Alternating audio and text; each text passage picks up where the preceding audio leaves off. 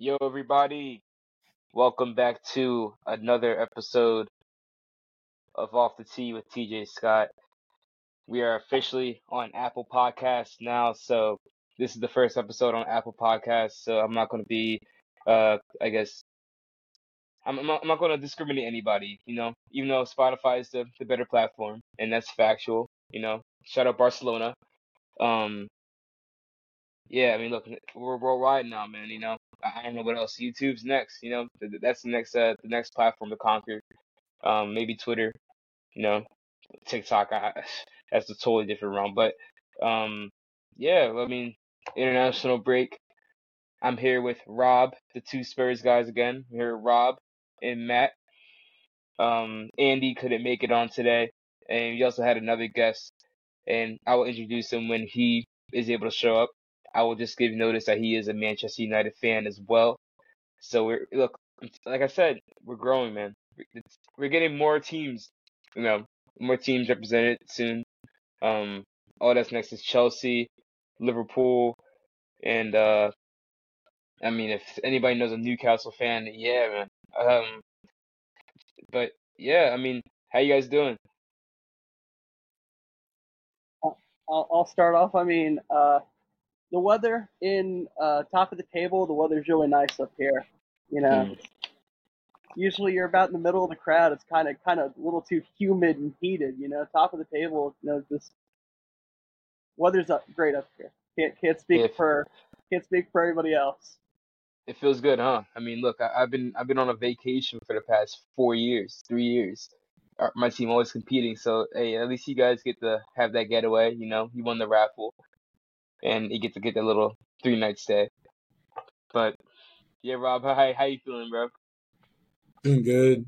Uh, obviously it's the international break, so haven't um haven't really been like following much of Spurs recently. More been focusing on the Philly sports teams, and Eagles are five and zero, and Phillies are on to the NLCS, so doing really well. Yeah, man. I mean, Philly's lit right now. I'm glad that uh my man uh Castellanos decided to, you know, turn into a monster. Back to back games, like he seeing him play is just like, bro, like the dude's a beast. And seeing like guess all of Twitter and obviously if you if if you're in the area in Philly, you, you know how people were reacting. It was it was pretty loud at the stadium. I wish I went. I might have to go to Arizona and get get some tickets, you know, because they're definitely cheaper than going to Citizens Bank Park at this point. But yeah, man, I mean it's good times in Philly, except for the Union, who we will talk about later this episode. But on on Stack today we have uh the Prem best eleven so far this year, and that list is or that formation is going to be kind of sick. I think it's going to be a lot diversified than uh than years past. So that's going to be up there. Um, already mentioned the Union. We're going to be talking about um international break, U.S. men's national team, uh, Euro qualifiers, that sort of thing, South America. Um, you know whatever's on whatever's on the table. So um, but before we get to that, I think we got to talk about, um, I guess the last couple of games for both of our teams. I'll start with I'll start with with, with Tottenham, um, and then I'll get to Man City. You guys can take it away. Uh, do you want to touch it first, Rob, or, or do you want me to go first? I can, I'll go first. I'll I'll uh, keep it short, I guess. Um, obviously, top of the league. None of that joint top stuff that I'm seeing from some of these Arsenal fans. They're in second. The league ended today. They're in second. Spurs are top. Um, I'm I'm just watching this international break because I think uh some of these young players that have gotten their first call ups, like Mickey Van de Ven, I believe, made his Dutch national team debut tonight, and Udogie. I'm excited to see if he's in the squad tomorrow for Italy. It was his first uh, call up to the to the first team from the U21s, so I'm really hoping he gets that debut somehow. Um, maybe Vicario, but it doesn't. I don't think he'll start over Donnarumma just yet. Mhm. Uh, even Emerson Royal actually got an emergency call up today to the Brazil uh, national team.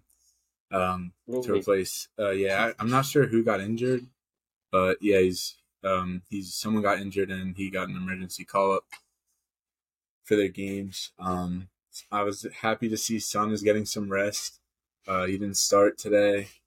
Um, Maddison started for England, and uh, he's kind of going viral for. He had a really bad shank that went like. I don't even think it went out for a corner. Um, so, um, but ultimately, it's just fun, like keeping track of the Spurs players over the international break. Um, and yeah, I'm just hoping the Doji can make his debut because he deserves it. He's been great. Um, I'm hoping Van de Ven can get more than 10 minutes next game. And uh, yeah, hopefully no one gets injured this international break and we can come back. And we've got, I believe it's four or five games before we play City that, in my opinion, the way we've been playing are all winnable games, should win games. And if we want to challenge for the league, we got to win those five going to the matchup against City, like minimum Mhm. 15 points. That's what we need. I believe it's like Fulham, um, like Forest maybe. Uh, Uh, Fulham, Palace, Chelsea, Wolves. I do not remember who else is in there, but I I do think I can remember those are four to five teams. City that are in might there. actually be the fifth game. I'm not sure. Hmm. Um, but if there's like four or five games before the City game where it's like we need to get the maximum amount of points. Like Chelsea has looked a little bit better um, since the start of the season, but we got to win that game. Um, it's the London Derby. We got to take advantage of them while they are not at their best and when like yeah maximum points going into the city game and then that'll be a whole nother thing in itself Yeah, I mean, obviously, I think you touched it. Like international break, you know, it's like the the period where you don't want you don't want key players to get injured, right? Look at uh Thomas Partey for Arsenal. The Arsenal's main physio goes to Ghana every single international break to make sure that he doesn't like slip or you know pulls his hamstring like picking up like his food or something like that. Like it's it's crazy like how like I guess how it's it's, important, right? International break is important, right? But in the grand scheme, uh, grand scheme of things, club is over, you know, country at least for the fall and for you know, honestly for, the whole of the club season. So, um, but yeah, it's good to see Van de Ven, you know, I guess in, into the into the national team outlook for for Netherlands, uh, especially with how good their team is and how um and how they play. I think if if hypothetically if it's like him, Van Dijk, Nathan Ake in the back with like Dumfries and uh, I don't know like Devroom or their, their left wing back scored today i forget Oh, um Hartman yeah for the Netherlands. Mm, yeah, yeah. So I mean, yeah. I mean, obviously it's up for Spurs. Spurs they just they just got uh was it the double again in terms of awards? Son got player Yeah. the player of the month. Um, and Ange got the the back to back manager of the month awards. So yeah, things looking up. And also the Ravens are in town, so maybe they can bring their bad juju over to you know the Tottenham Hotspur way. Uh, Lamar Jackson can teach them how to how to fumble in big games. You know. Um, Yeah, I, I don't think we need to be taught that actually. Uh, actually, if anything, maybe maybe two negatives can make a positive, and they're they're they could just take all our bad juju with them on the way back. Imagine like they win the Super Bowl with how bad their team is. Let's be honest, like they're not good. And then Spurs, like one injury and it's literally Eric Diarrhea back again. So I mean, I mean obviously things are up right now for you guys. Um, decent results in in the month of uh October, September, going into you know now now going into like the I guess the quarter of the season. So um yeah, I mean all I gotta say is it's a marathon, not a sprint. Um, you got, I mean, I don't know how this season's gonna play out. There's a lot of different teams who are making decent runs. I mean, all it takes is four or five games for somebody to get back into the picture. I mean, Man City's literally the epitome of that. Liverpool, Arsenal, they think they have they have it, and let's see if they can prove it. Um, and obviously Spurs are in the mix as well. So, um, I guess going on going on to to Man City. Um, I kind of checked out after that Arsenal game. I was actually uh over watching it with uh, a few of my former teammates. Um, and it like the first half was kind of weird. We we obviously lost one 0 against once again to a deflection, right? Arsenal, I'm calling them deflection FC, bro. That's all they are. Cause one, they they deflect shame, right? They're shameless. Two, all their goals in big games are deflections, except for I don't count Manchester United. Literally deflection FC, and they celebrate three points like it's the UCL UCL final, bro. The like I'm not salty. We played. We didn't play well at all. We were definitely missing that creative spark. I, I don't know how to explain it, but come on, man, it's a deflection. Oh, we dominated play, like, we didn't have Saka. Okay, yeah. See, that's what I'm saying. Like, they always say that, like, oh, we didn't have Saka. We didn't have Rodri and we didn't have De Bruyne. And people are like, oh no, it's one player, one player miss, uh, or like, oh, Rodri. Oh, like it's one player that makes your system. Yes, because he's literally the anchor to not only our defensive shape, but also how we attack because he makes the right decision every time. Versus we have Kovacic who wants to go into these tackles and he should have gotten sent sent off. And that's me being completely honest. Two two of those tackles should have been reds. I don't know what Mike Oliver was thinking. I don't know who the, the VAR official was, but they're useless as well. They might as well just use AI at this point. Um, but yeah, I mean, it's early days. It's still, you know, September just ended. Now it's into October. Um, and now it's about to be November. And last year, I mean, obviously it was a World Cup, so we had that little hiatus, and we came back out of that with guns a blazing. Everybody was on form. Rico Lewis bursted onto the scene, started against Leeds, and we just started going that way. I could see that happening again. I I could see. Um, I mean, maybe it's switching how we play, putting people in positions that you may have not seen before. Like I wouldn't mind seeing Grealish uh, as like a center mid in, in like the number eight slash ten role. I think he'll be really good at that uh, at that position. But obviously Pep doesn't think that. And I think maybe, and also I think what Pep's trying to do is see how his players are. You know, that's how he is. The first two three months, he wants to see how they are, tendencies, um, patterns, goal scoring, that sort of thing. We're creating a few chances. Obviously, I know I saw a, uh, a stat on Twitter or, or whatever saying like, oh, we, we created less goals than Everton in terms of expected goals, but we also conceded less uh concede less chances as well. And the goals that we conceded are just like up oh, counterattack. Oh, it's it's one zero or hit up. Oh, here we go. So like defensively, we're good. It's that creative spark, and I think Haaland's been getting a lot of hate for that as well. And I know we are talking about this in, in the chat, but Haaland's job isn't to link up.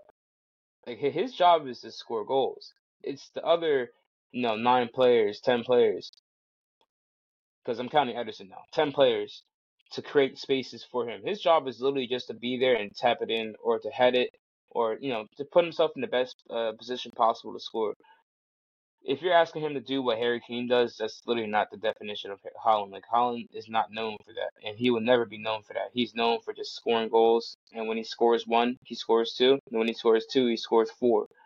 That's that's the type of player that he is. He's a volume chance getter. I just think. Oh yeah, I, I, and I'm not saying this to you guys. I just saw it once again on social media, and I'm, I don't take I take it like a, like a grain of salt, you know, in hand, and it just rolls out. But oh, Haaland's washed. Haaland, Haaland's useless. He shouldn't be winning Ballon d'Or. No, it doesn't matter how you play, right, to win an award. An award is basically it's, it's straight strictly off of statistics and how you how you're how you affected, I guess, the best team. PSG last year were not the best team in the world. They were abs- they weren't even top three, let alone maybe top five They're not. They they weren't that good. And I don't count a, a league game as or, or a league win, especially in League One. I don't count that as oh like they they should be uh considered one of the best teams in the world. Nah. Argentina, literally, if it wasn't for Al Dar, what's his name, Al Darsari, that the dude who scored for Saudi Arabia, if it was for him scoring against Argentina, you know what I'm saying? Who knows what could who who knows what would have happened? You know, Messi. He, I'm not saying he's a pen merchant, but he had a lot of penalties in the World Cup, and Julian Alvarez created a lot of chances for him as well. So I mean, we were talking about it last episode. If you're gonna be talking Ballon d'Or, if you're not, if you're gonna say stylistic play, this, that, and the other, it should be Julian Alvarez. Simple as that. He should be the Ballon d'Or winner, not Messi. Um. Yo, TJ, but, I have a quick question. Yeah, I yeah. just want to see hear your opinion on this. Who would who do you think would do better as a striker at Man City, Erling Haaland or Kylian Mbappe, in the system that they play now with Pep? So if you're talking like straight skill set, are you talking like you're mixing in personalities and, and all that stuff? Just straight skill set. Mbappe all day. Yeah, Mbappe is a way more well-rounded player. But the one thing that, I didn't mean to cut you off. No, you're gonna you're about to say the same thing I'm gonna say, so you might as well just say it. Yeah, I mean, the one thing that's really holding him back is his mentality. Yeah. He's just he's not built for the big moments. Like, I, and I know like World Cup, this, that, and the other. Well, look, it's because once again he's the focal point, right? And he has a lot of talent around him. He's always had a lot of talent around him, but at the club level, he hasn't done it yet. Erling Haaland has completed the treble. Like people, like people forget about that. People just, you know, saying like glaze through it like it's nothing. When Barcelona won trebles, who won the Ballon d'Or? Messi. When Manchester United won the Ballon d'Or, who won the uh or no, when Manchester United won the treble or they're winning Champions Leagues, who won the who won the uh, the Ballon d'Or? Michael Owen. You got oh no, he won it for Liverpool. He he wasn't there. Yeah, he wasn't there for United. Ronaldo won it at Man United. Right, yeah. right. So Ronaldo, same thing. But with Real Madrid, like for me, it's like, look, you you have a team that won the treble. A player from that team should be should be winning the the award. Like it's no, it's point blank. Like they're the best team in the world. You recognize the best player on that on that team and give him the award, not just because of aura and World Cup, bro. Like the World Cup is a month, right? And I understand it's it's, it's a big tournament, right? I'm not, and I'm not trying to like downplay the World Cup, but a treble doesn't happen every year, especially in the Premier League. And you got to take that into account. Um, but not, not I mean, to mention, like you said, you literally have an Argentina player who contributed on both the World Cup team and the. So even though he didn't put up the best stat line, if we're talking about overall success is what defines the Ballon d'Or, then you have a guy who not only won the treble at City, but then won the World Cup with Argentina right. and Alvarez. Exactly. Exactly. And, so like I mean, a bit part player for both. He, he contributed heavily to both fronts. So. Yep. Absolutely. Absolutely. But once again, football is double standard FC. You know, everyone wants to say one thing, and then when it's the other way around, they want to move the goalposts. So, look, and that's the life of a City fan. And like even Aguero, Aguero was never in a team of the season, and I know that's just kind of off topic, but once again, it shows. It's just weird a bias. Like, and and and I tweeted something earlier. I was like, look, a City player could bring world peace, right? World peace, and they'll still not win a Nobel Peace Prize, nor a Ballon d'Or for for for for anything. It's it's it's like, bro, like what else do you need to do? Do you need to win a quadruple? Oh nah, just because Messi won League's Cup, no, give it to Messi. Or uh, they'll find some other reason to not give it to a Man City player. So, hey man, look, it's, it, an, an award's an award. You know, obviously I'm not in the running for it. I just want to back my players, my team. Um, and I, I just think it's it's it's one of those things where you know people just need to stay steady, you know, stay consistent on on on on your opinions because they sound very foolish when they say like, oh, like this person shouldn't be winning World Cup because of aura. That's why you don't vote on it, you know. so you can keep you know keep your opinions to yourself and you know go tweet to your 2,000 followers on on on X. So, um, yeah, I guess that's, that's my Man City rant. Andy, I know Andy would have been grilling me because I, know I predicted three one, and Doku got clamped up after I said Doku's gonna come off the bench if he did if Grealish started, and none of none of them started. Um, but yeah, he would he would have been cooking me saying Ben White, Zinchenko, so Saliba, Saliba, look what he did for for Haaland. Look, man, it, it is what it is. It's still early days, and, and we move forward. Um, I- I mean, the the one thing that does need stated that that goes back to your claim is that the three games you guys have lost this year, outside of the cup game, I don't if we're counting the community shield, I, I mean, I'm not counting the community shield because you, know, you count it as a trophy, but I'm not really counting it as a game in the season. The three games in the season you've lost were the three games Rodri was suspended. So he's the I best mean, CDM in the world. yeah, I mean, you guys were even making it through games without De Bruyne, but Rodri is just that. Ab- he- he's he's the absolute piece. He's, he's the main piece of that puzzle that's connecting the attack and the defense. And uh, Kovacic, uh, surprised Kovacic didn't get sent off on the first tackle. I was very surprised he didn't get sent off after the second one. Uh, Yeah. yeah, very rash. Uh, I, I I I worried about the movement at first happened for that kind of, I I judged his. I worried about his decision making sometimes. He kind of feels like he just is. You know, you can't always trust what's going on in his mind, and for a guy like Pep, who kind of tries to build this like machine, you know, you need to have it built to where the machine's always working. Every leg of the machine is pulling the same direction, and when uh, Kovacic is pulling stuff like that, I mean, you, you can't. It makes it harder for the whole entire team to function. Uh, Right. I mean, you know, e- even much to my chagrin, I mean, uh, Arsenal. Congrats to Arsenal because I didn't think they would do it. So even, Yeah. even without Rodri, because they didn't have Saka, our Arsenal deserves plaudits for winning that game because that's a game that you know Arsenal hasn't been able to prove that they can win. Very much similar to how like the Tottenham was game with Liverpool was, regardless of the shenanigans around it as well. Right. Yeah, exactly. And I think the only person that predicted it, because I think you predicted a draw. I predicted a three-one. I think Rob predicted a one or two-one or one nil. Did you get it right on the head? I think I might have said two one. I don't think i i said one now. Let me let me check. Okay. Uh, I don't remember. Did you ever post the other days of graphics? I know you posted Saturday.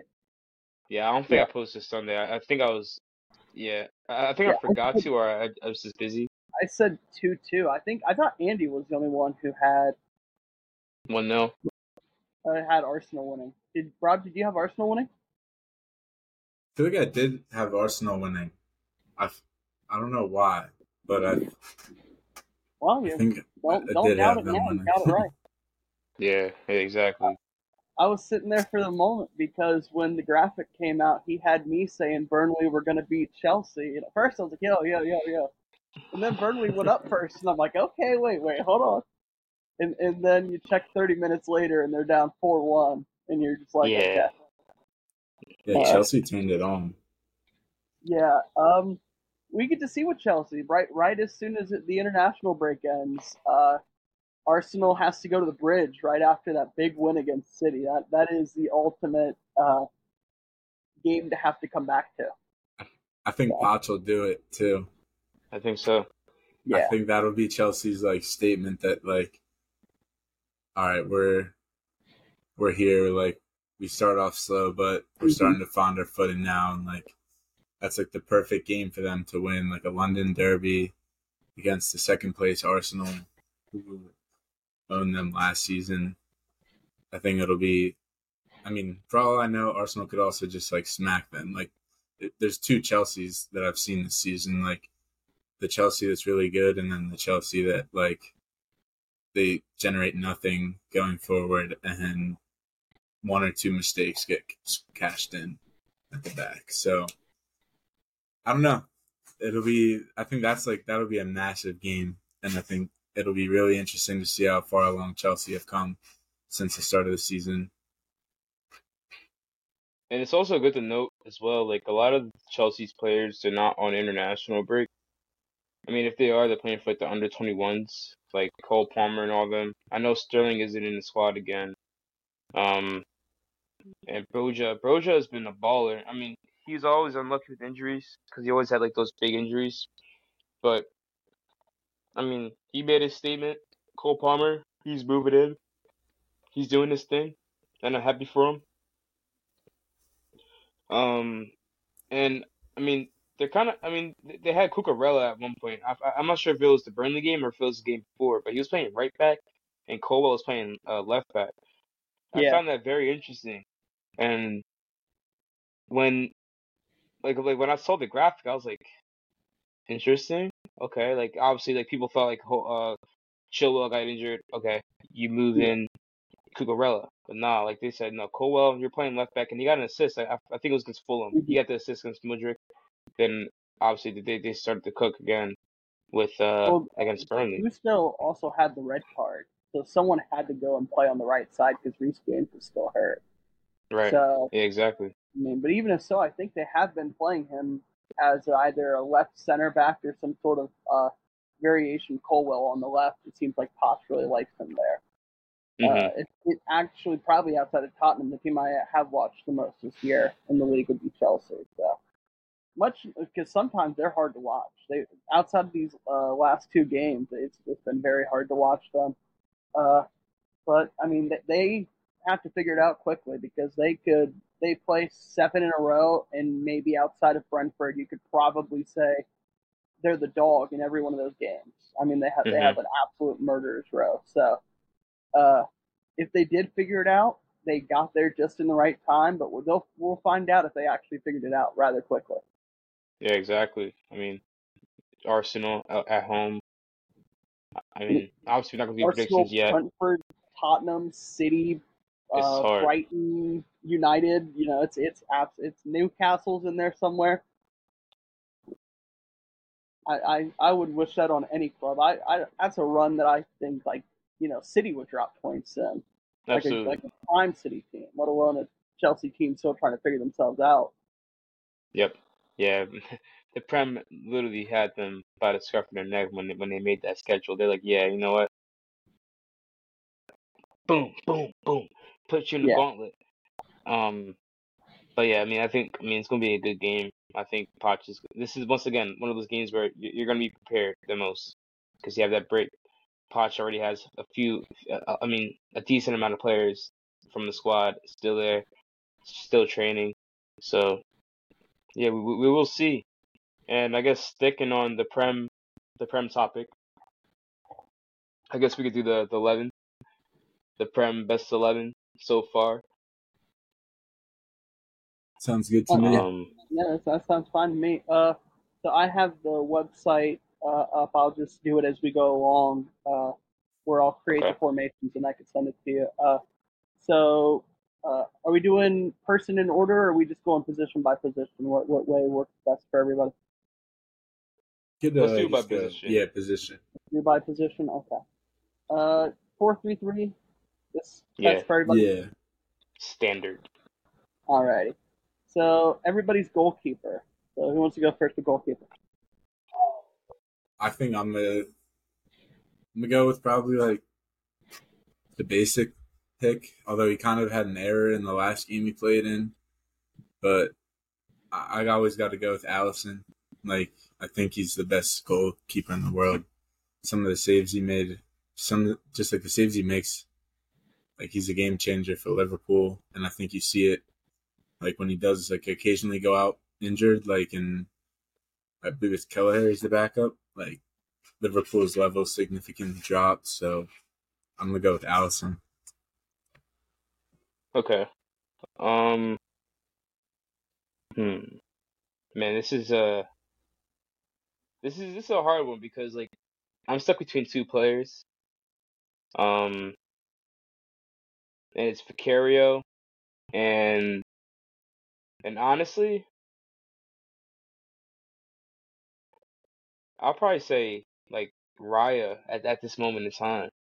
I think it's between the Spurs keep, uh, Spurs and Arsenal keepers at, at this point. Um, both. I mean, obviously, I know Ramsdale started, uh, uh, you know, the first few, first couple or first few games in the season, but you know, at least in the games that Raya's played so far, and it's still early days. Like I said, he's he stepped up for them. I mean, clean sheet against Man City. They haven't held a clean sheet there in, in years. You know, um, Vicario has been, has stepped up big time. You know, making big saves in big games like the one against uh against United. Um, and he's I mean he's proven to be you know the Hugo Lloris uh replacement, the one that they've been missing uh, that you guys have been missing for a while. I'm I'm I'm gonna go with uh I'm gonna go with Vicario just because he played more games than than Raya, yeah. which is crazy to me to say. But yeah, the Italian man in goal for me. They've been talking about the signings of the season, man, and I feel like he's definitely been the most uh, slept on probably in terms because you know they've mentioned Maddison, they mentioned Van de Ven for Tottenham, but I mean, just from the stats, you like obviously you could just use your eyes and be like, this guy's making saves that Hugo wasn't making last year. Uh, right. But I mean, I we're I believe we're conceding three less than are expected, and I think that's just all down to him and his positioning. Uh, so as much as I want to pick him, I mean, Al- Alisson Becker's just been incredible this year. I mean, he's kept them. Liverpool's had three games already where they've had red cards. So he's had to keep them in games where people are just raining down on them, and uh, they've they've looked like a solid unit with ten and even with nine when they went down to nine against Tottenham, and they looked like a solid unit because he was saving shots that are incredible to save regularly, let alone with all the pressure on you. So I mean, just just because of that, I think it, it has to be him. But I mean, Vicario's been good. Uh, Jose Sa's been very good. Uh, Raya, in his few performances he's had, has been very solid as well. Uh, so, are we wanting to go right back? Yeah. Yeah, let's do let's do right back. All right, so I mean, I think already have different orders, so Rob goes first. Yeah. Um, I think for my right back, I'd probably. It's like tough. I think. I mean, I think Porro's been really, really good this year. Um, part of it might be like my bias, but uh, also like Trent's been injured a little bit, like your usual candidates. Although honestly, I think I might go Trippier. Kieran Trippier. He's had some really, really good weeks. Um, I was gonna go probably Porro, but I think just overall like impact in the, the first eight games, I'm gonna go with Trippier as my right back. Yeah, I think it'd be hard for me to disagree. Especially, I mean, before we were saying Kyle Walker was the best uh, or is the best right back, you know, not only in the league but in the world. But after that Sheffield United uh Sheffield United mistake and how Trippier has been playing. I think, and he's a fantasy Premier League legend as well. If you don't have him in your team, you are just literally just throwing away your money. If you're in a money league, you're you're throwing it away. Put him in your squad.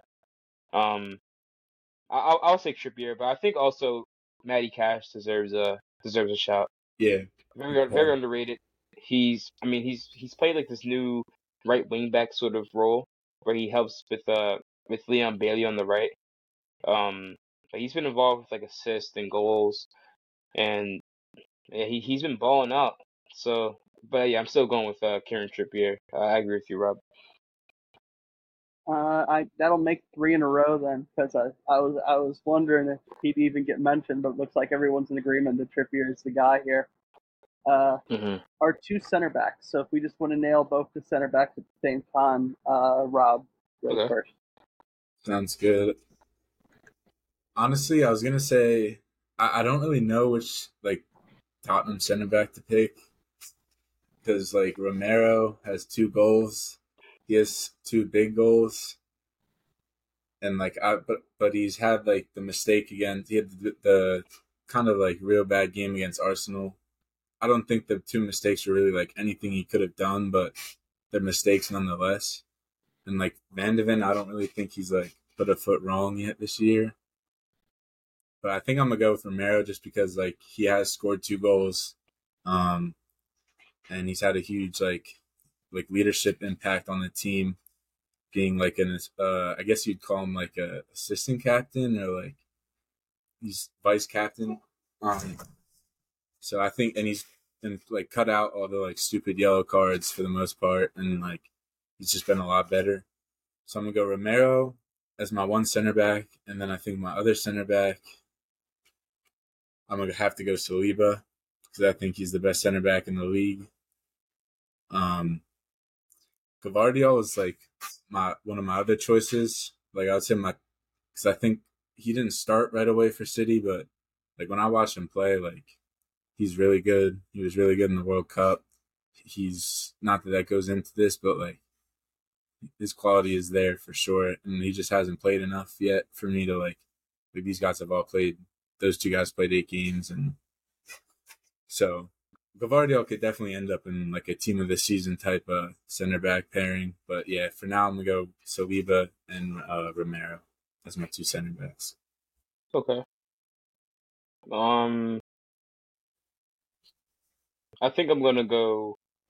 I think Saliba is the mainstay as well, and I mean, he's he, he's he's different. I mean, I don't know what what else to say about him. Pacey, strong, good on the ball, very composed, great decision maker, uh, decision maker as well. So, yeah, Saliba is definitely got to be one in there. I'm stuck between. I'm stuck between um, honestly, this is actually hilarious that, that I'm saying this, but Fabian Schär and um and Van Ven. I think I'm going to have to go Van de Ven just because he's right now Spurs are is top of the league. But I think in terms of just uh, you know solidity, uh, solidity, I think Schär deserves a shout. He scored against PSG, nice goal in the Champions League. I don't know what he was doing up up there, but that shot was crazy. But obviously, we're talking about Premier League performances. Obviously, they lost against Liverpool, but he's you know, and I mean, he he's been he's been decent for them so far, and I think he's been underrated.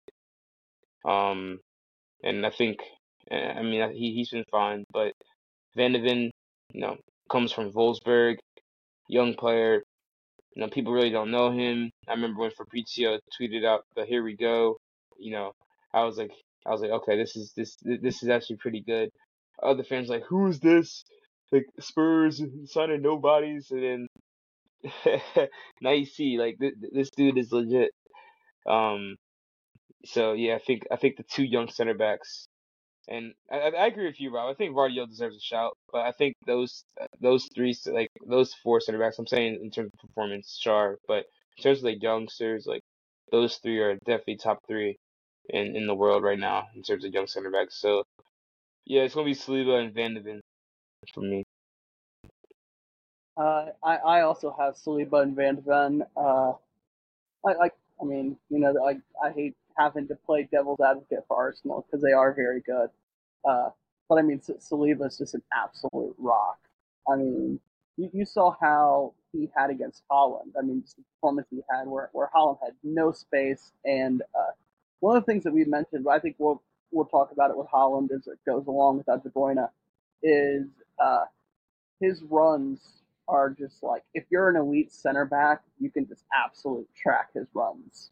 And and Saliba had him like legitimately actually falling over himself at points in that game. Uh, so Saliba would be it for me, and then Van de Ven has Van de Ven's just been a revelation. I mean, uh, we were going after Tapsoba at first from Leverkusen, and then it kind of shifted, and they're like, "Well, this is Ange's guy. This is the kind that he actually wants." And everyone was kind of like, "Why would you want him over Tapsoba. He's the more refined player. And I mean, you, you could just see why.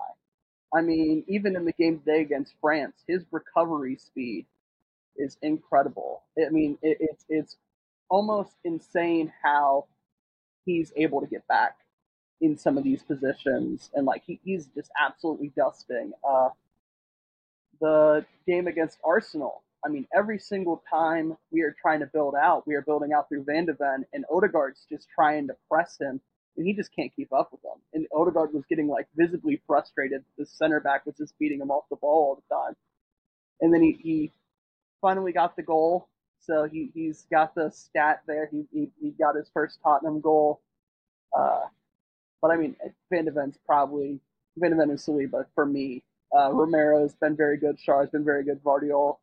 Uh, Konate, when I've seen him, had good moments. Uh, I think that'd be a good guy to shout to. Uh, but I, I, I think the three that we mentioned, because I think you just Saliba's on all three of ours. We went Van de Ven and then Romero. I think those are probably the three candidates so far.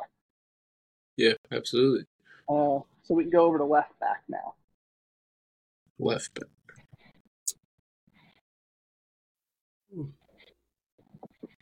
Left back is a tough one.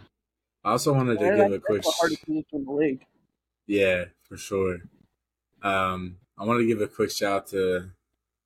Uh, I'm I'm probably gonna butcher the first name. Is it Joakim or Joaquim Andersen from Yeah, Yeah, Palace? from Palace. Palace, yeah. Yeah, he's, he's Pa- Palace have kept a lot of clean sheets, and he's done really well. So don't want to leave him out. He's in the mix, but still keeping my my same two. But for left back, um, whew, I think it's tough. Like, uh, like Robertson is always like a like a force on the field. I think he's slowing down from what he used to be, like when Liverpool were at their best, but he's still a very good left back. Um, Udogie started the season really well. Uh, actually, I think he just got injured, but I think I'm gonna have to go with the Estupiñán. I think Mhm. like I saw a stat earlier today that like he's like second or third in expect expected assists, and that's a left back. And like the the list was like Salah, Kulusevski, him. Um, I'm trying. I forget who the other two like Bruno Fernandes and I can't think of the other person, but like he was the only left back on the list of you know five of the top five, and the other four were like wingers or you know attacking midfielders. So I think Estupiñán had a really good start to this season. Udogie also has some assists, but I, I really want to go with Udogie, but I also don't want to sound biased because like Udogie, like defensively, I think he's done like a really really good job. Like part of it might be I haven't really seen a good left back in like forever at the club. Like so like having one it just makes it seem like it's like a new toy like just it's the best like he just every you know he's gone against Salah, Saka, um Rashford at some points um you know some of the best wingers in the world slash and definitely in the league um and he's done his job they haven't really I mean Saka had two goals well I guess the own goal, which wasn't going to go in, obviously, because there's an own goal on Romero, but I mean, he shot it, so I guess you could say that. But like the other one was a pen that Saka had no involvement in, like what actually caused the pen. So like you can't blame Udogie on that. Um, but yeah, like against Salah, like Salah literally had to move across the field. Like Udogie was clamping him, like he had to go against Porro, uh, if he wanted to generate anything. Um, so I mean, I think I'm gonna go with the Doji over a Estupiñán. I'm gonna go Mhm. some, but yeah, I'm like my top three. Okay. I mean, it's the, we're top of the league too. Like it's eight games. Like obviously, if it, it'd be a different story if I'm going off like, you know, their whole like prem careers and stuff like that. But like if we're just going off the eight games, I think Estupiñán just got hurt, and he also was getting benched a little bit at the beginning of the season. For some, like, just because I had him in my FPL team, I know like he wasn't starting some games, and I don't know why, but um, he did. I got to go through Doji. Like he's also he presses so well up the field, and he's not bad with the ball at his feet to like make something happen up with a quick counter if he wins it in the final third. That was like his assist to uh, Maddison against Burnley. Mm-hmm. Okay. Subion was not in my list. I, I, I was thinking about it like this whole time. I was actually thinking about it for a while. Um, I I, I like Zinchenko, but I don't think that he didn't play like the first like four games or something like that, and I, I forgot the reason why. Um, but I think Dan Burn deserves a shout as well. Um, That's that's a good that's a good one. I didn't even think of. yeah, I think I think this is great, and I think Gvardiol deserves a, a shout as well at left back because he, he he played a lot of left back this year as well. Like I know, like for City, they played like three center backs, four center backs usually now, but he it was either him or Ake, and I mean Ake really played most of the games um, at center back, and Gvardiol would be on the left back. But uh, once again, you gotta look at it through the lens of you know effect on the team, productivity, that sort of thing. Um, yeah, I think I'm gonna have to go with with with Dan Burn. That's crazy to me to say Okay. that, but yeah, Dan Burn. I'm gonna get a hot lot of heat for that, but um, yeah, I think yeah, I think Dan Burn is has been playing well this year, so I think he deserves it. Udogie though, I think Udogie deserves a shout as well though. Um, I think it's Dan Burn, Udogie, Zinchenko. Uh, we were all worried about uh, how Dan Burn would fare against PSG, that we didn't even think about how PSG was going to fare against Dan Burn. Yeah, man. You know what Uh, I'm saying? Six foot eight, behemoth, Yeah. monster, Uh, beast. um, I, I will come off as biased here, but I, I just think it's the truth. I think Destiny Udogie's been the best left back in the league. It's destiny, really- bro. What do you say? It's destiny. It's his destiny. I mean, he, he's just been absolutely incredible. I mean, for him to be that young, already just he, he fit into the team immediately as soon as he came in. I mean, I he hasn't even put a foot wrong. Where you know Tottenham fans have kind of been joking like, "Hey, he needs to drop a stinker here soon, otherwise, you know, Real Madrid needs a left back." You know, we we need to we need to be careful with this guy here. We need to tell him to stop being so good. Uh, can do everything right. Uh, fits the system perfectly how they want to work it. Where he's pretty much just uh, bringing the ball up as well. He could come back and defend. I mean, he, he's just uh, the, the theme of everything has really gone well so far with Tottenham. Kind of, I don't know if you want to call it luck, if you just want to call it mentality or whatever you want to call it. Uh, he's he's been part and parcel of that. Uh, everything's been going well for Tottenham so far. So I, I, I'd have him as my left back. Uh, Okay. Zinchenko has been good. Uh, Levi Colwill, when he's played, I've been very impressed with him, even as the left center back Yeah. or the left half. Uh, um, and he got his England debut today. I mean, he, he kind of deserved it. Uh, so uh, Luka Digne was another one I was thinking of as well. He's been solid for Villa, but I, I, I can't see anyone else outside of Udogie for me. Okay. All right, so we have uh, the holding midfielder. All right, so my number six. It's gonna hurt. It's gonna hurt me to say. I guess I probably. Actually, no, it's not gonna hurt me to say at all. Never mind. I was gonna say Rice, but I'm gonna go with Rodri.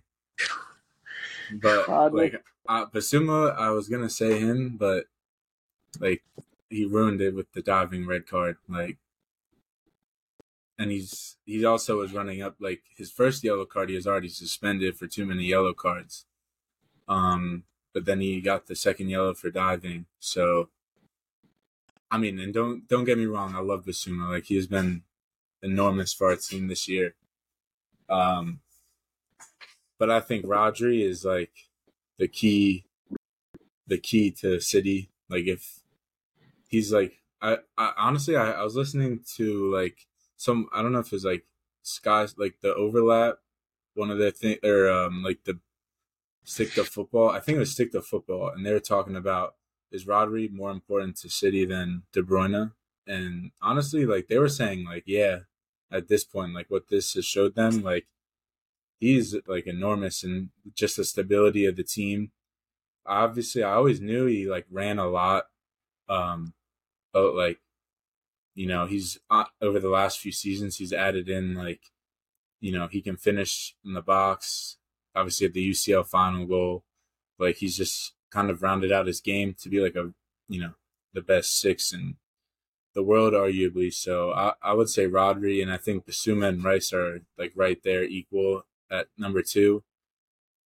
Bissouma would be ahead of Rice if he didn't have the disciplinary issues of like all the too many yellows. But other than that, um, yeah, Rodri is definitely my six. Okay. Yeah, I mean, obviously, I'm going to be biased here, and there's no shame at all. Rodri's number one. Rodri, he's he's by far the best. He's by far the best center uh, center defensive center mid. Yes, number six. Yes, but he's the best center mid in the world. I am confident in that. I am. I, I believe that, and I don't think I don't think I need anything else. But just look at the way that he plays. Once again, as a CDM, you're scoring clutch goals for your team almost every other week, right? Um, and obviously he had the red card against Nottingham Forest, which was a very very big red card, and obviously like I mean in terms of just like the, the games that we played, Carabao Cup, I don't think he was going to play that game anyway. But you know, Wolves, he's a he's a player that you need in in, in the team.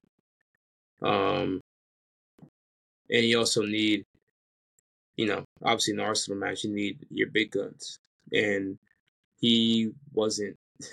I mean, that that decision to you know uh, against Morgan Gibbs White was big, but look, I'd rather have that than somebody dive and get a red card. So, yeah, Rodri, Rodri, Rodri, all day. All right, I, I guess I have to be the contrarian then. Uh, I'm gonna go Declan Rice. I really want to go Yves Bissouma, uh, but uh, he like uh, Rob already mentioned, too much card accumulation, and you put yourself, you put your team in a position where, uh, you know, they were down to ten on the road, in a situation where you know your value as a player, the type of yellow card he got, because it wasn't like the second yellow was for another foul. He it was a dive in the box late in the half, so it's just kind of like a, like it was a dumb play. Uh, I mean, I don't think one moment should decide that, but between two evenly matched guys in my mind, I feel like that really did. Uh, Rodri's definitely the best CDM in the league, uh, but I mean, because of the red card, he hasn't played in two and a half of the eight games. So I mean, you can't really tell me that that that's been the most best player at that position if he's missed pretty much about half of the games so far through a red card. Mm-hmm. Declan Rice is exactly what Arsenal needed. I, they probably slightly overpaid, but who cares if he's there for the next decade and he's doing stuff like he's already been doing. I mean, he's he's he's been that absolute presence that they needed in the central midfield. He comes off against Tottenham with whatever uh, bump he had. Arsenal absolutely lost the game from there in terms of like they didn't lose the game, but they lost uh, their positioning in the game. I mean, so he's had that kind of effect as well, where just absolutely irreplaceable for Arsenal right now. And he has them looking like they can actually be serious title contenders because of how rock solid he's been. So it's a Declan Rice for me. Okay. That's Uh, any honorable mentions? I mean, I, João Palhinha would be the other one for me, but I think yeah. the other three have just been on a tier by themselves. Palhinha, I think um, the guy that started at Bright. Not he didn't hasn't played enough games yet, but mm-hmm. um, whoever just played for Brighton over, he's like nineteen. Yeah, but, they got him from from France. I yeah, talk about the um, oh dude, Carlos Barega or something like yeah. that. Yeah, it's like Bareba. Yeah, Bareba. Or like, yeah. uh, he's like, he's got the build to be a really good Like Yeah. he's big, but he can just run for for days, and They, they rarely miss, man. So yeah, it's True. crazy. I they're, don't. they're Yeah, putting that, they're putting that kind of money on it. They they know they better not miss. Because uh, Baleba. Um, also, he's been a he's been a very good uh, fantasy prem guy for me this year. But Janelt from Brentford has been very good for me. Mm.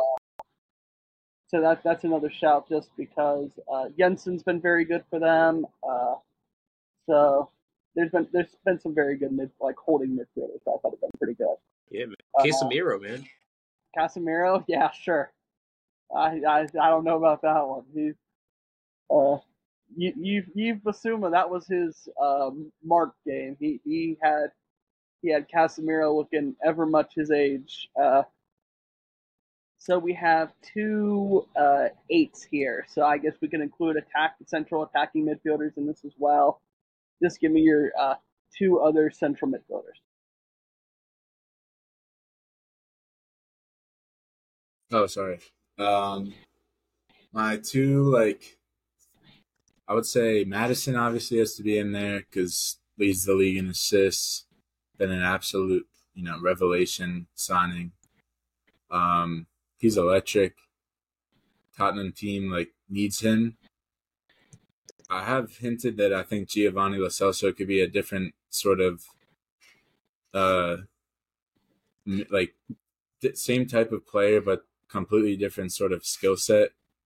Um, so, but I Maddison, and then I think for my other one, I would say, um, not Bruno.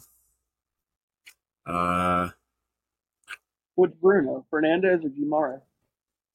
I get one. Neither. I get. I was Yeah. thinking Bruno Fernandes, but um, I don't know. I I would say probably like some like this might be weird, but like a Bernardo Silva or like just someone who like just can play sort of any role on a team, and you know he'll do it well. Um, really good dribbler. So, not, I I think I, I'm not. I'm not. I don't have the best stats off the top of my head for some. I might have to swing back while you guys give your answers for like attacking mid, but I think yeah, I'm gonna go with Maddison and uh.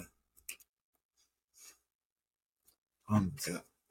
Just swing back to me on the second one. Okay. Okay. Um, I think, I think Maddison has to be in it. He's been playing well, like Rob said. I mean, involved in goals, assists, really the beating drum for the creative, uh, the creative spark for for Spurs. Um, could be up there for Sonny of the season at the end of the season. I mean, who knows? But at least right now, in this point in time, he definitely is he's definitely been that guy for, for Spurs, and he got player of the month for a reason in August. So, yeah, Maddison's definitely in there. And I think, and I think you got to go Alvarez, Julian Alvarez, because that's where he's been playing for Man City, right? And I know people want to say, oh, he's technically a strike. No, like he's been playing center mid, he's been playing that De Bruyne role, and he's been absolutely killing it. Um, no, obviously it takes a while for somebody to get used to playing it, and I know there's a lot of doubts, you know, at least from the City fans about him playing deeper, saying that oh he's not. It's just like putting a square peg into a circle hole. he proved us all wrong, and he proved I, I, he honestly proved the league wrong. Um, and I forgot what his stats are off the top of my head, but I mean he's been a baller for for City. Um, honestly, one one of the most underrated players that we have at the club. He doesn't really get his flowers like that, and I mean, that's why I'm here you know, that's why I'm here to, to give him his flowers. So, yeah, for, for me, it's, it's going to be the midfield is going to be Rodri, Maddison, and Alvarez. Okay. Uh, yeah, I mean, I could, I'll try to cut it short on Maddison, even though I really don't want to because he's just been incredible.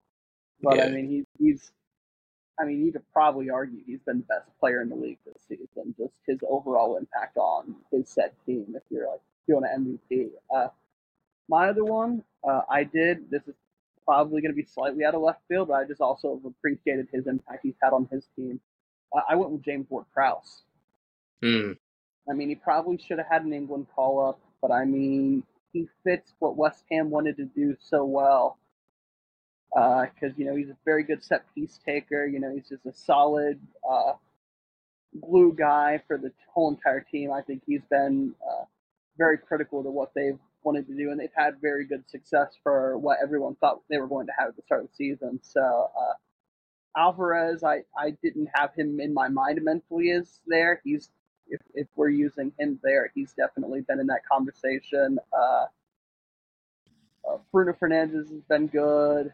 Uh, Enzo Fernandez has been good. He doesn't have the uh, attacking output that all the other players have had, but just he's an absolutely incredible player for what he can do.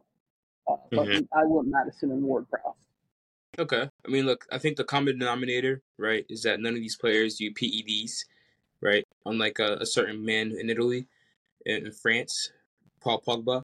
And I think he needs to be called out for being absolutely one of the biggest flops of all time. Yeah, I know it's off topic, but I just had to say that. Yeah. Flop of flop But- of the century, bro. He's oh my god. I mean, it, ha- it has to be. Manchester United bought him twice. Yeah.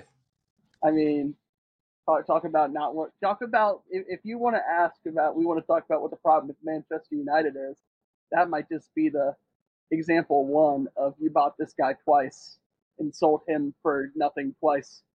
It's crazy because Juventus were having financial problems as well, and United were literally trying to help them twice. Yeah. Yeah. But yeah, move on, move on, because I can go on a No, whole team. yeah, we, we've, we've already we've already went some ways on this podcast. We don't need to be going that much longer. Yeah, Uh, exactly. uh, have you came back for your second midfielder, Rob? Yeah, I guess with if we're gonna say Alvarez is a midfielder, then I'd put Alvarez. But um, honestly, I think for my sake, I'm gonna just go with an actual like midfielder, and Ward Prowse is my choice. Okay. Okay. So uh, Ward Prowse then?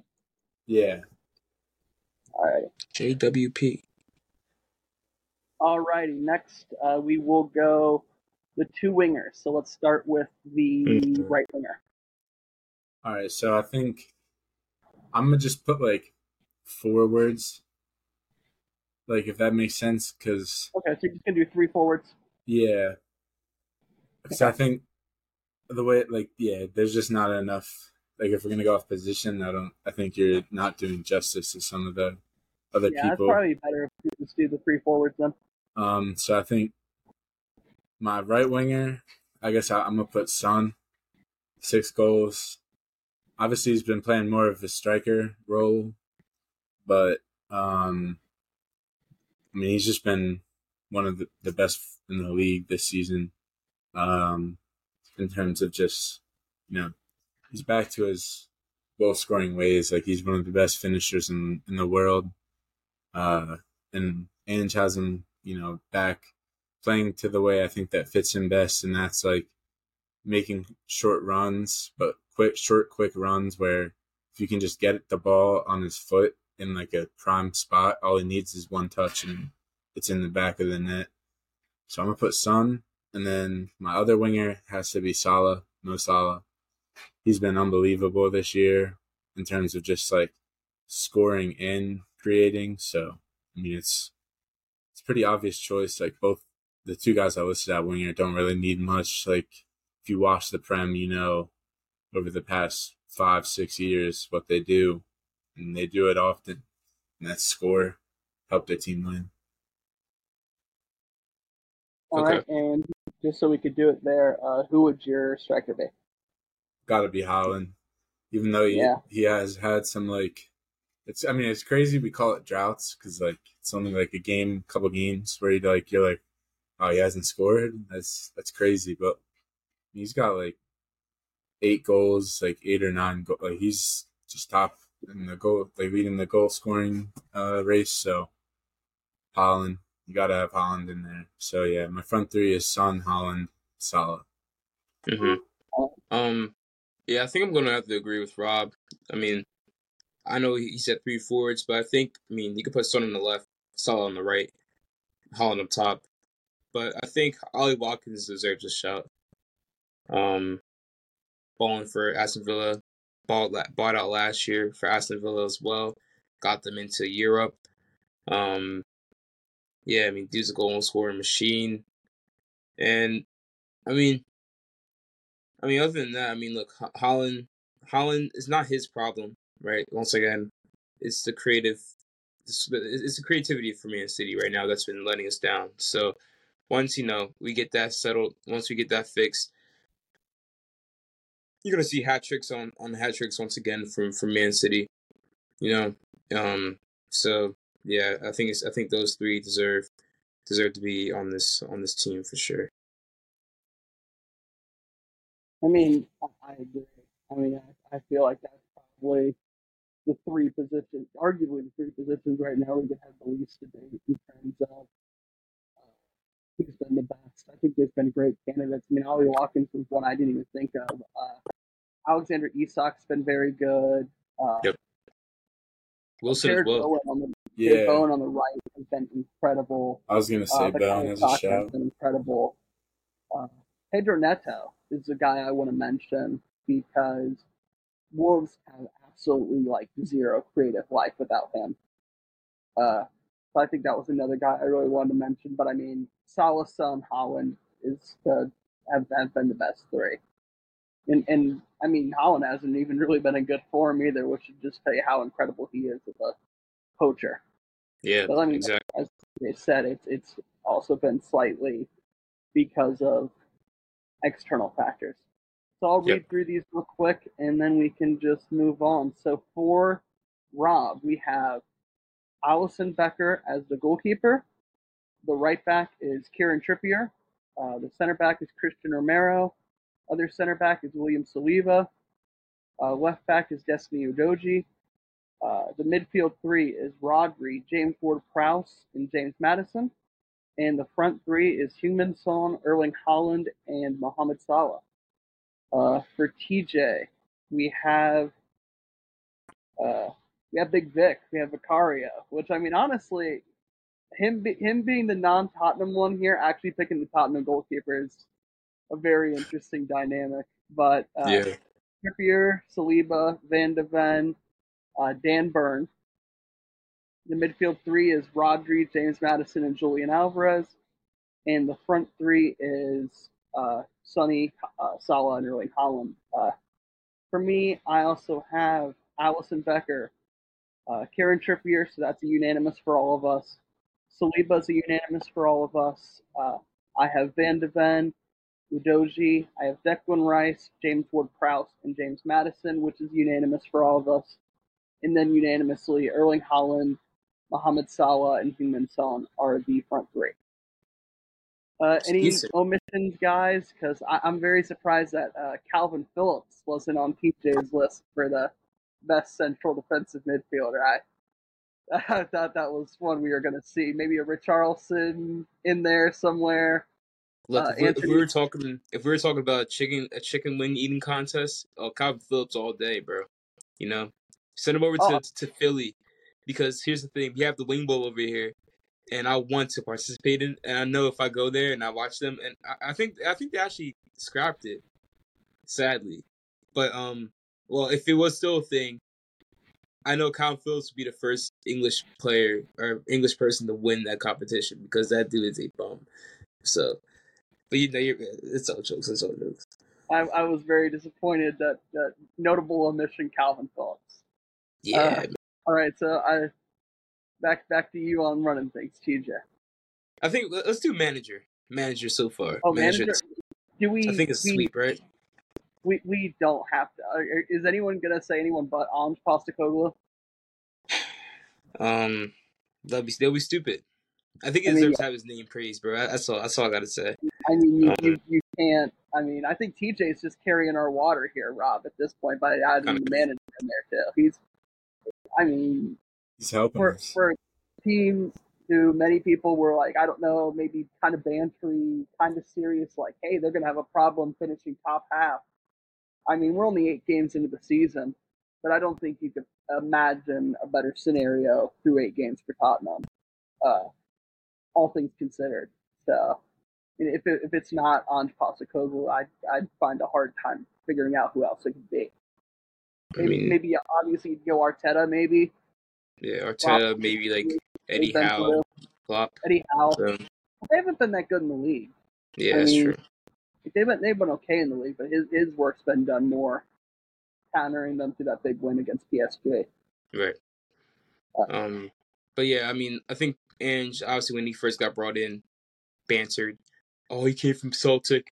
Oh, he won a treble. Oh, anybody can win the treble. It's it's it's it's what, a what are- what painters are the the Whittlesea Zebras? Yeah, literally. You know, yeah. But yeah, he, he once again, dude, he he's legit. He's that guy.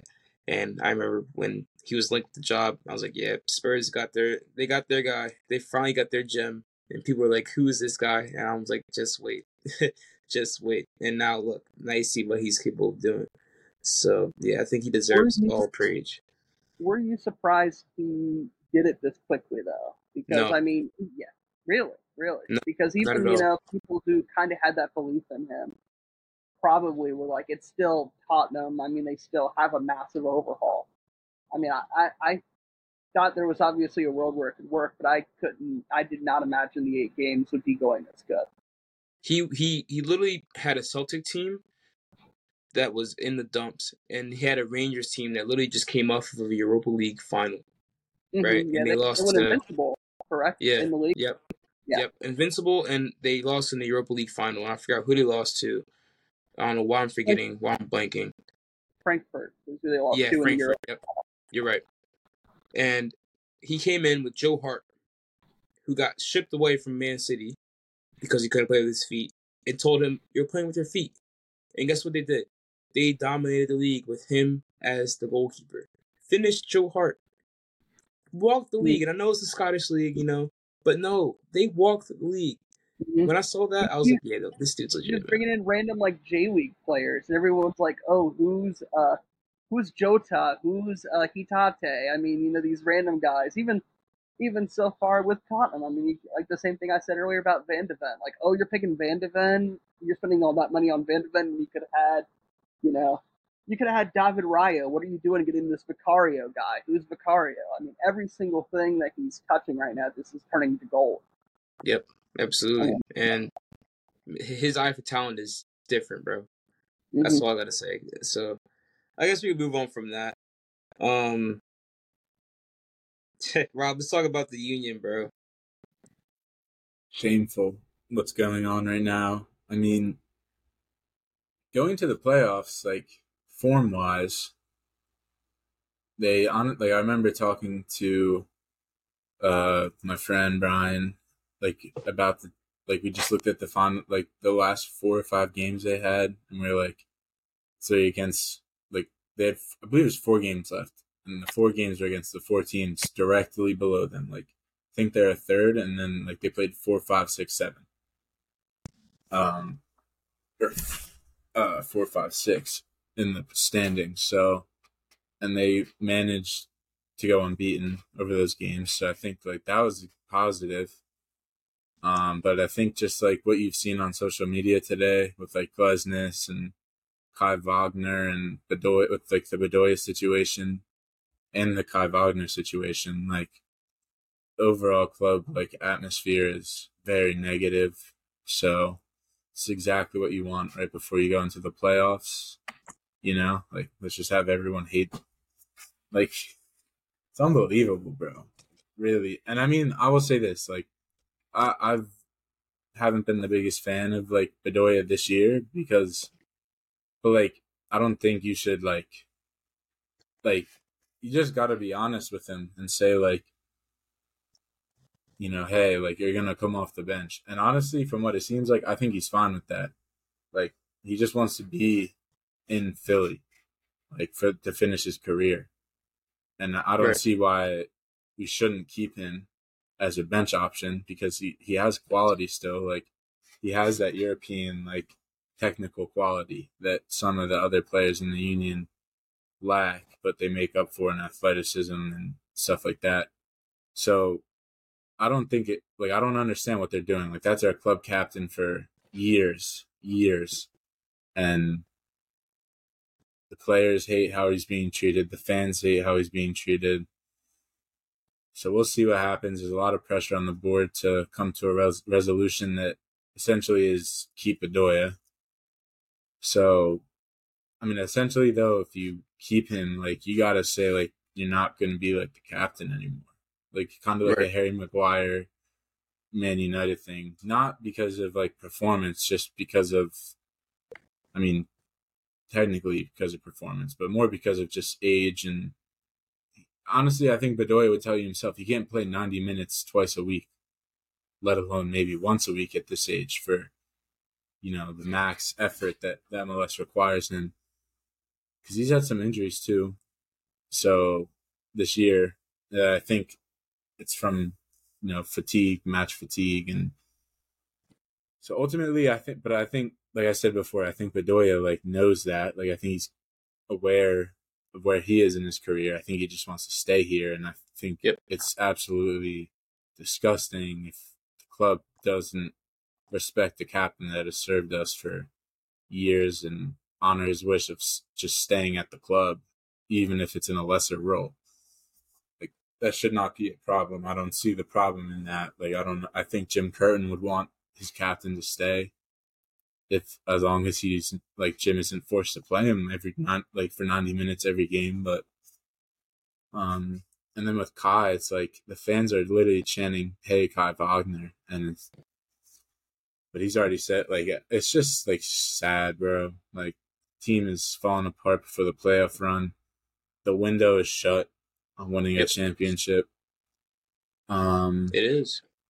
You're right. so like it's just all like it's just pointing to a very toxic off season in the club, barring some changes because as we've also said before on the pod, the the union are very uh fickle in spending. Yeah. They don't spend a lot. Uh, the signings we have made this past summer and winter were haven't really had much impact other than Damion Lowe, who's been like he started a lot of games. But Right. yeah, And so Joaquin, like Joaquin Torres hasn't done anything. yeah, Um, we had Perea, who we sent a loan to to NYCFC. Odada, who we have they, had, they didn't even announce him yeah, as a signing. Crazy. But once again, Baribo. yeah, I'm tied, But once That's again, a record signing. He doesn't start. and he and he looks slow too. He doesn't look good either. So that, that which means once again, I don't know who's ideating these like these these signings as of late. I mean, the only one I like is is uh, the dude from South Africa, Olwethu, Olwethu Makanya. He obviously he hasn't made an impact yet in the first team, but in terms of just like skill set and stuff like that, he's 19 years old, and he's a good ball playing center back, has composure, can do his thing like that. But once again, all, all this screams for me is that they're going to spend big, right? Because I know that Carranza is linked to move to uh, Bundesliga. I think um, Werder Bremen is in for him, or I forgot which club it was. I think it was Werder Bremen. But he's he's linked to move away. Obviously, Kai Wagner is linked with a move away. Hopefully, they cash in on his on on like on his value. Twenty six years old. Um, obviously, still in the prime of his career if if if a club was to offer a lot of money, I would say yes because obviously at left back, I mean it's hard to find a quality left back now, right? And I mean obviously Kai Wagner is a decent left back, so teams are going to be looking at him. I don't think the Union, in terms of their stature right now, can offer that. No, offer that to him. I think he wants better competition, and if he moves, it would be funny if he moves, you know, intra MLS. It's like a different team. I would be heated because that would be the stupidest decision of all time. I, that will get me mad. If it's overseas, uh, by all means, sell him. You know, saying thank you for you know coming to Philly for all this time, doing all you did for the club. You know, but obviously, like we need the money. I think. But Oh, Doya, bad. I was gonna. S- I was gonna say with the Wagner thing real quick with like paying him like, if it's really like a couple thousand in difference, like, come on, bro. Like, yeah, cheap, what are we doing? cheap, Like, and that's Jay Sugarman to a T, isn't it? it's just like that's what I'm reading is like, it's like within ten thousand dollars is like Crazy. what like, it's like, bro, Let's start a GoFundMe then, if that's the case. Seriously, like they make ten thousand dollars at the club store in one game. Like I see the I got like come on, like How about food? yeah, All them's crowd fries, bro. All the beer that they sell for like twenty five dollars. bro, they have 10, 10 grand laying around to give to Kai Wagner. Like, what are we doing, bro? And it's like he was he's like a like a MLS all ele- like whatever they call it, you know, best eleven player. Yep. Like he's the best left back in the league. So I, it's just like shocking. Like, like it's like we have terrible talent ID, and then the talent we do have, but like let's let them go for like no money, or like over, thing- over ten thousand dollars. Like really, bro? Like Right. we're not gonna And, win I mean- anything for a while if we are just selling the squad like this. we were never going to win in the first place because I think the one thing that people are forgetting is that our team, I think our team peaked last year. Going into this season, everyone's getting older, everyone looks a little bit slower. And it happened at the same exact time. Yeah, and that's crazy. that worries me. I think we need we need to spend big in order to stay afloat in terms of the Eastern Conference because like like you mentioned, Inter Miami, right? You get into Miami, and you know you know who they're going to bring in. You know, they're not done with the transfer market at all. Columbus, who has a decent squad, you have um, Orlando City, who's really good as well. Nashville, you have um, I don't know why I'm blanking, but I mean Red Bull. I mean they, they haven't really had a good year, but they're decent. But I mean, Cincinnati. Cincinnati Yeah, FC. who am I forgetting? Why am I forgetting them? That's literally Union Junior right there. Um, Yeah. they literally built their team anti-union. That's how they got good, and that's how that's how a team. That's how the union should be playing. But no, we have a manager who doesn't switch around his tactics. It's very stale, very very predictable what he does, and he's just not willing to change it. And he's also not getting the backing from the front office. So that's a horrible mix. We have stale tactics, right? and you have a, a, a, system which requires you to run all over the place. You have old men hobbling around. Yeah, 36 year old Bedoya. That's not gonna that's not sustainable. That's not a sustainable way to play. So and, and I guess that's what bring bring up my next point about Bedoya. I think the union and this is where I'm I'm gonna bring in the Phillies as an example.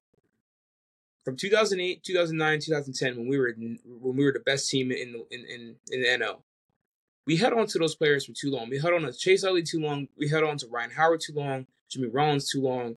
All these core players, we held on to them for too long, and the result of that was the Phillies literally being irrelevant for like the next like seven, eight, nine years or whatever. I don't know how long the the playoff drought was.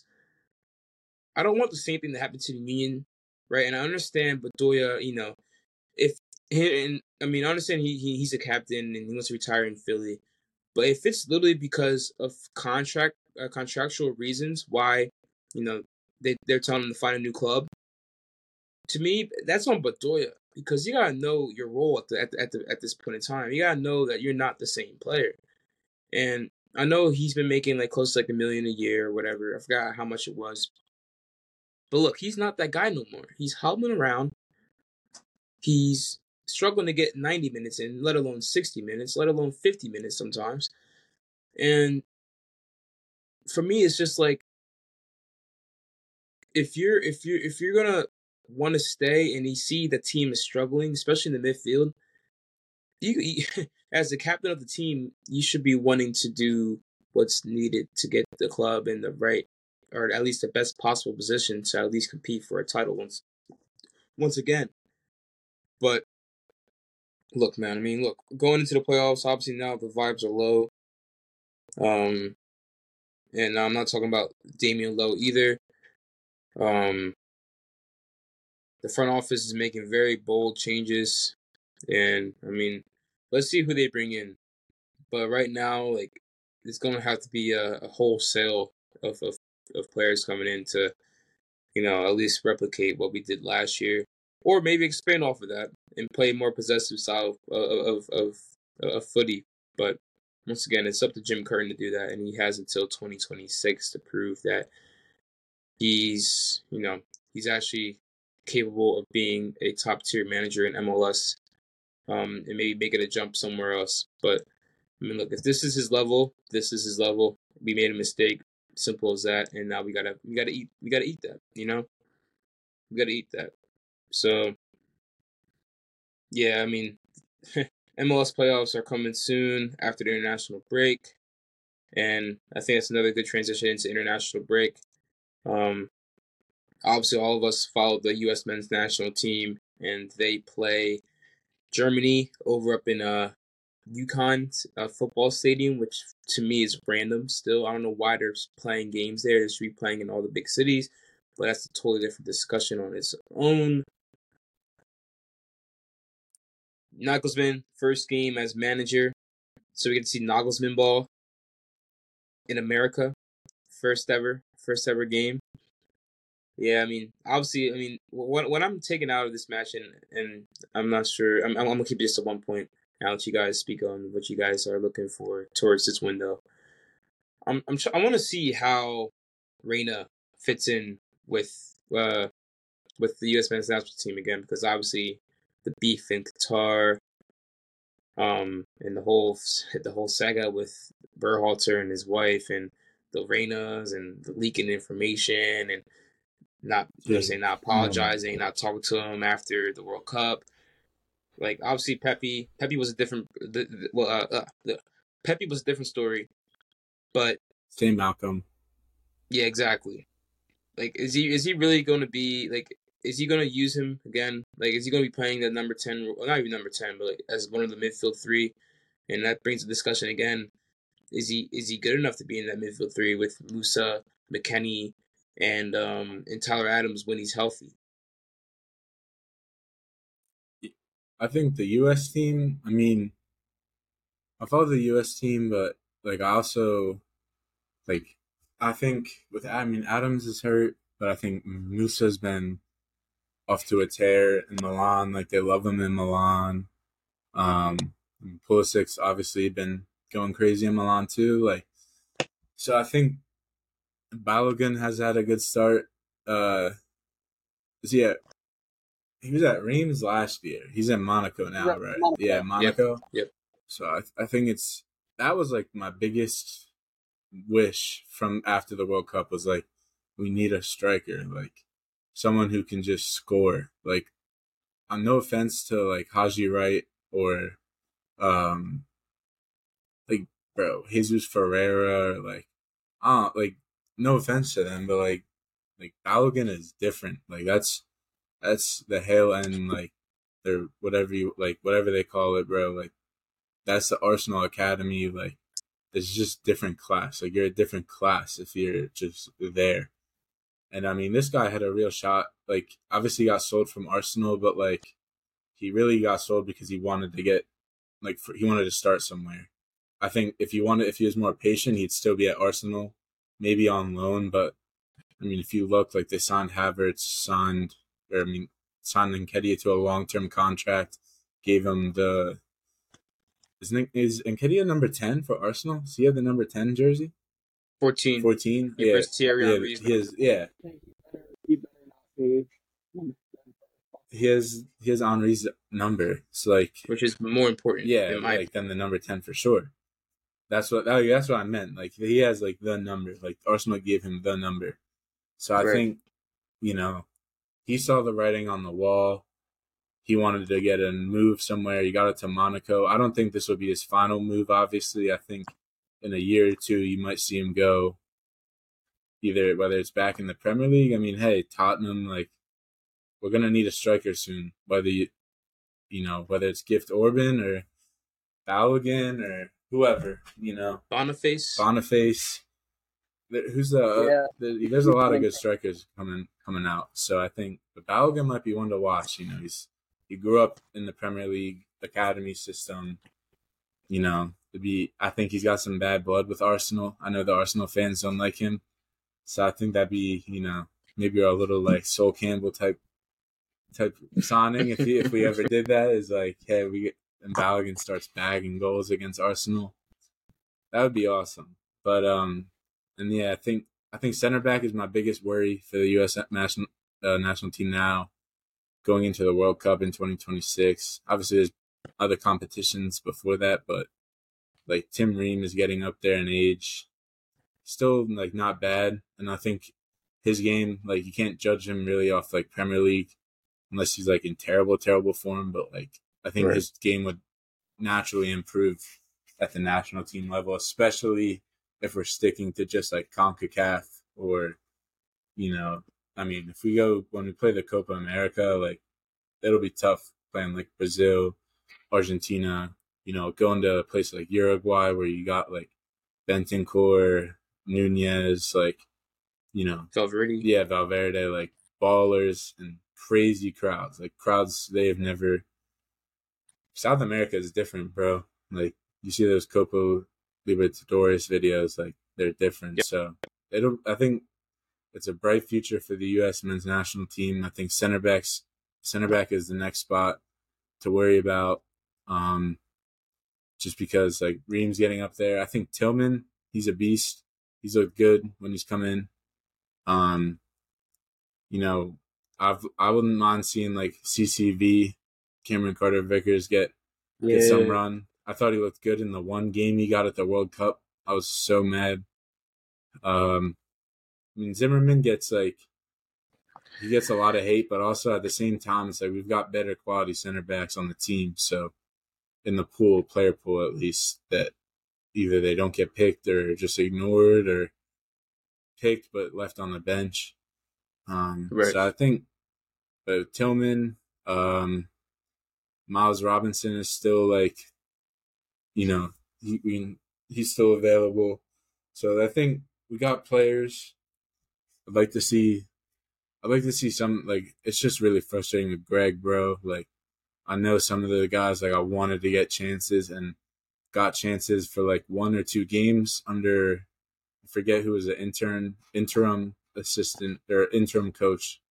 BJ. Yeah, BJ. Like bro, BJ had that team playing champagne football, bro. Like that's that's who I wanted to be my manager. I was like, bro, if we play like this, like this is I'm fine with this guy, bro. Like players seem to love him. I mean, there's a lot of mixed stuff you hear about Ber- Berhalter. Like some players will come out and be like, "Oh, like we wanted him to play." Others will kind of be more reserved about it and just say like, "Oh, you know, like he's the coach. Like, you know, we're we're moving on, trying to focus on what's going forward." Not really, you know, saying like they're not saying it's a big thing, but they're not saying it's like, oh, like brush it off, like you know, like it. I think we got we had to get rid of him, bro. Like something, it just looms over the squad. It's something you don't need to loom over the squad, and you can easily just solve that problem by getting a new coach, like every other country does when a new cycle comes around. If they didn't win the World Cup, and even yep. if they do win, like sometimes they still leave. Like that's just how it is. Yeah, but the U.S. soccer is different, bro. It's literally just politics, FC, politics. So, yeah, it, it, it's it's it's annoying. Obviously, I, I think you bring up a great point with the center backs because before, you know, people were talking about Chris Richards. Obviously, had like Austin Trusty, um, you know, uh, Mark McKenzie. I mean, we have a decent talent pool in terms of center backs, but once again, if he keeps going keep playing the bun, the bun, uh, the bun team, man bun team. You know, Tim Ream. I'm not hating on Tim Ream. Tim Ream seems like he's getting better with age. Yeah, for real so. I, I think I think he's I think he's goaded. Um, but Walker Zimmerman is the one. I mean, the fact that he started against England, and he, he I mean, he almost messed up, but he still had a clean sheet. I don't know how. Don't ask me how. Um, yeah, he locked up Harry Kane. Like that's wild to me. But I mean, in terms of like this window, like yeah, it's going to be interesting to see. Matt, what, what were you thinking? Uh, I mean, like, to be fair though, I mean, it's not like Harry Kane does anything in like big games. So, I mean, I mean, you know, as, as, as much as you'd regularly go out, he clamps up Harry Kane. Harry Kane kind of clamps up himself. Uh, I love it. Um, yeah, uh, I'm interested to see what they do because Jedi is not going to be in. So is Greg gonna actually put trust in Joe Scally? I, th- I think this is a window where Joe Scally can like fully finally go out there and say, "Hey, I am the third best at worst fullback in here. I, I am the next man up in case of emergency." Yep. Uh, I'm interested to see if there's any sort of formation shift with Gio being in, because I mean, I, the way we were playing there in that in the Nations League semifinal and final, I mean, I that was the best we've ever seen the national team look all. It, it we finally had all the pieces together at the same time, and I mean, it, it clicked, and it was just kind of like, wow, this team when they're all going the same direction is very good. Mhm. Uh, so uh, it, it it'll be interesting to see if Greg is more married to his idea of what we should be doing or what we actually need to be doing. Germany's an interesting test. Like I said, like you said, it's gonna be Nagelsmann's first big uh, test that he's he's gonna have. Uh, there there's been problems with him and and there's a bunch of the Bayern players who uh were not really that big fans of his if you're led to believe what what the stories that came out at like immediately after his departure that uh, you know they thought he was leaking tactics Yeah. so it'll be interesting to see how uh, some of the Bayern Munich guys get incorporated into that system. And then Ghana's not a game we need to sleep on either. Ghana's got some very good talent. Uh, I mean, I, I if I was running it, the thought of having a Walker Zimmerman out there trying to defend Mohammed Kudus wouldn't help me sleep at night because he's incredible. Yeah. Uh, Partey so, I as mean, well. Ghana's a very good team as well. Uh, we all just need to be building towards finding the best team for Copa America and uh, displaying ourselves to the best performance there. Which I mean, I think we I think we can.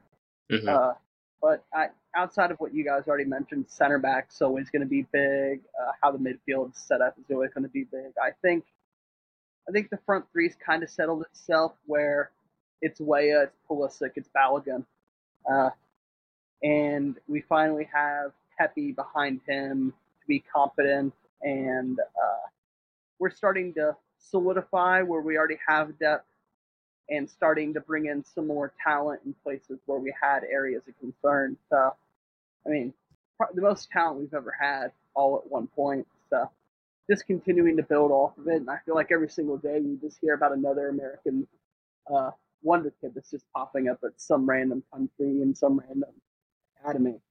So, Right. the, the future's bright on the international front. Absolutely, bro. Um, I guess we could wrap it up with score predictions for the Saturday match. Um, and we're recording this on Friday, so yeah, tomorrow's match. What what do you guys think? Uh, I'll go. I'll go first then. Uh, I will have this on. It's college football tomorrow as well, so you know Mhm. that's that's also that's my other religious uh, following besides soccer. So I'll have one on the TV and one on the computer. I don't know what's going on yet, but we'll figure that out. Uh, it's Nagelsmann's debut game, so I still think there's going to be a lot of quirks there. I think Berhalter's going to set us up even though I really kind of don't want to. I think he'll set us up, you know, just kind of be solid, let Germany have the ball without letting them have great opportunities to do anything. Uh, I think Germany has talent, but I think they're still going to try to figure out their system. So I, I could see it being like a 1 1. Okay. Rob, That'd be my guess. got you. Sorry, I was using the bathroom real quick. What was the question? Um, score prediction for USA Germany. USA, Germany. Um, go one one. Okay, I think- so two one one draws. Yeah, I, I don't really. I think Germany, like they'll be playing hard because it's Nagel Nagelsmann's first game, and he'll want to see like who he can trust. But, uh, and they have just quality players like Havertz when he goes and plays for Germany is like, you know, he's like Arjen Robben essentially, or you know, like he turns into like a different player. Same with like like Timo Werner, like some of these guys. Like I think they'll cause problems for the U.S. because I think a lot of like they pose just a different style than a lot of the Concacaf teams, and you know they got quality all over the pitch, and I assume they'll be very well coached. Mm-hmm. Okay. Um. Yeah, I think I'm gonna go with the one-one draw as well, a clean sweep. Uh, I'm not gonna just rattle off the reasons why I think they go hand in hand with what both of you guys said. Um, but yeah, I think it's gonna be a very slow match, very boring match. Doesn't really mean much anyway. Take it as a grain of salt. So, um, Well, if, it- gets too boring, Washington Oregon's on tomorrow. That'll, Yeah. that'll take some of the attention. That is, uh, that'll, that'll be good. Um, anyone in particular, anyone's really looking out for outside of Gio Reyna? I think that's obviously the biggest question for anyone. But any other American that anyone thinks will stand out? I think, I think Joe Scally's the biggest guy for me. Hmm I think I think Joe Scally's a good shout. I think DeJuan Jones as well. Um, I know he got up. know you're a big fan of his. Yeah, he's tough, bro. I, I- think I think he he can be a good backup, much better than Shaq Moore, much better than DeAndre Yedlin as well. I still can't believe they actually got minutes in the World Cup, but um, yeah, I think DeJuan Jones. I, I want to see how he how he plays against Ghana, and also I mean if he does get a chance to play against like Gnabry or Germany, how he plays against them. So yeah, I'm I'm gonna go with DeJuan Jones. Uh, Rob, anyone in particular that you like a player to watch out for for the U.S.? Balogun. I think this is like his first Balogun. game for the U.S. where it's like proper competition. Um, or I don't know about like proper competition, but like But he doesn't consider Mexico and Canada proper competition anymore. You guys heard it here first. I think for what Tier the three. union want to, or not the what am I saying? The U.S. want to accomplish in the 2026 World Cup, they are going to have to beat teams like Germany. Um, you know, like I consider Germany and Netherlands kind of sort of in like the same sort of quality realm, and we saw like, you know, what the Netherlands beat the U.S., but I thought it was like a much closer game than maybe the scoreline showed, and the U.S. had chances. And I think when the U.S. lacked was a striker in that game, so we have a good one now. So I want to see how he does, and if and if he makes that difference that maybe we were looking for in the World Cup. Yeah. I mean, I think that wraps it up for this episode. Um yeah, I mean for for for international break, we had a lot to talk about. Um Yeah. I think as this episode was was was good. Uh you know, we had the Prem 11 good good good debates on that. Um good points, but overall I think I think this episode was was a good one. Um and as I said earlier in the episode in the beginning, off the T is now on Apple Apple Podcasts. So um yeah, this is this will be the first episode on there. Um check out for some clips on Instagram. Uh you know, follow these guys on on IG when I tag them. Um and also, you know, hopefully on YouTube we can get like the live stream thing going as well. Um I think I think those ones can be a, lot more fun. Um but yeah, I mean, may- maybe Twitch as well. I think I think there's a lot of different avenues that you know that this can be on. But um, What's Yeah, the other think- one now? You could be on kick, Kick yeah, kick, kick. Yeah. Um, yeah, Simon, give me that deal. You know, give, Yeah, give me that exactly. Adin Ross money. Yeah, give me that neon money. But um, yeah, I think that'll wrap it up, guys. I appreciate you guys having uh, you know, joining me for tonight. Um, as always, good conversations, good vibes, and that's what off the T is. So yeah, hope you guys enjoyed listening to to all of us just yap about footy, yap about whatever is on on our minds, and yeah, see you at the next episode. Peace.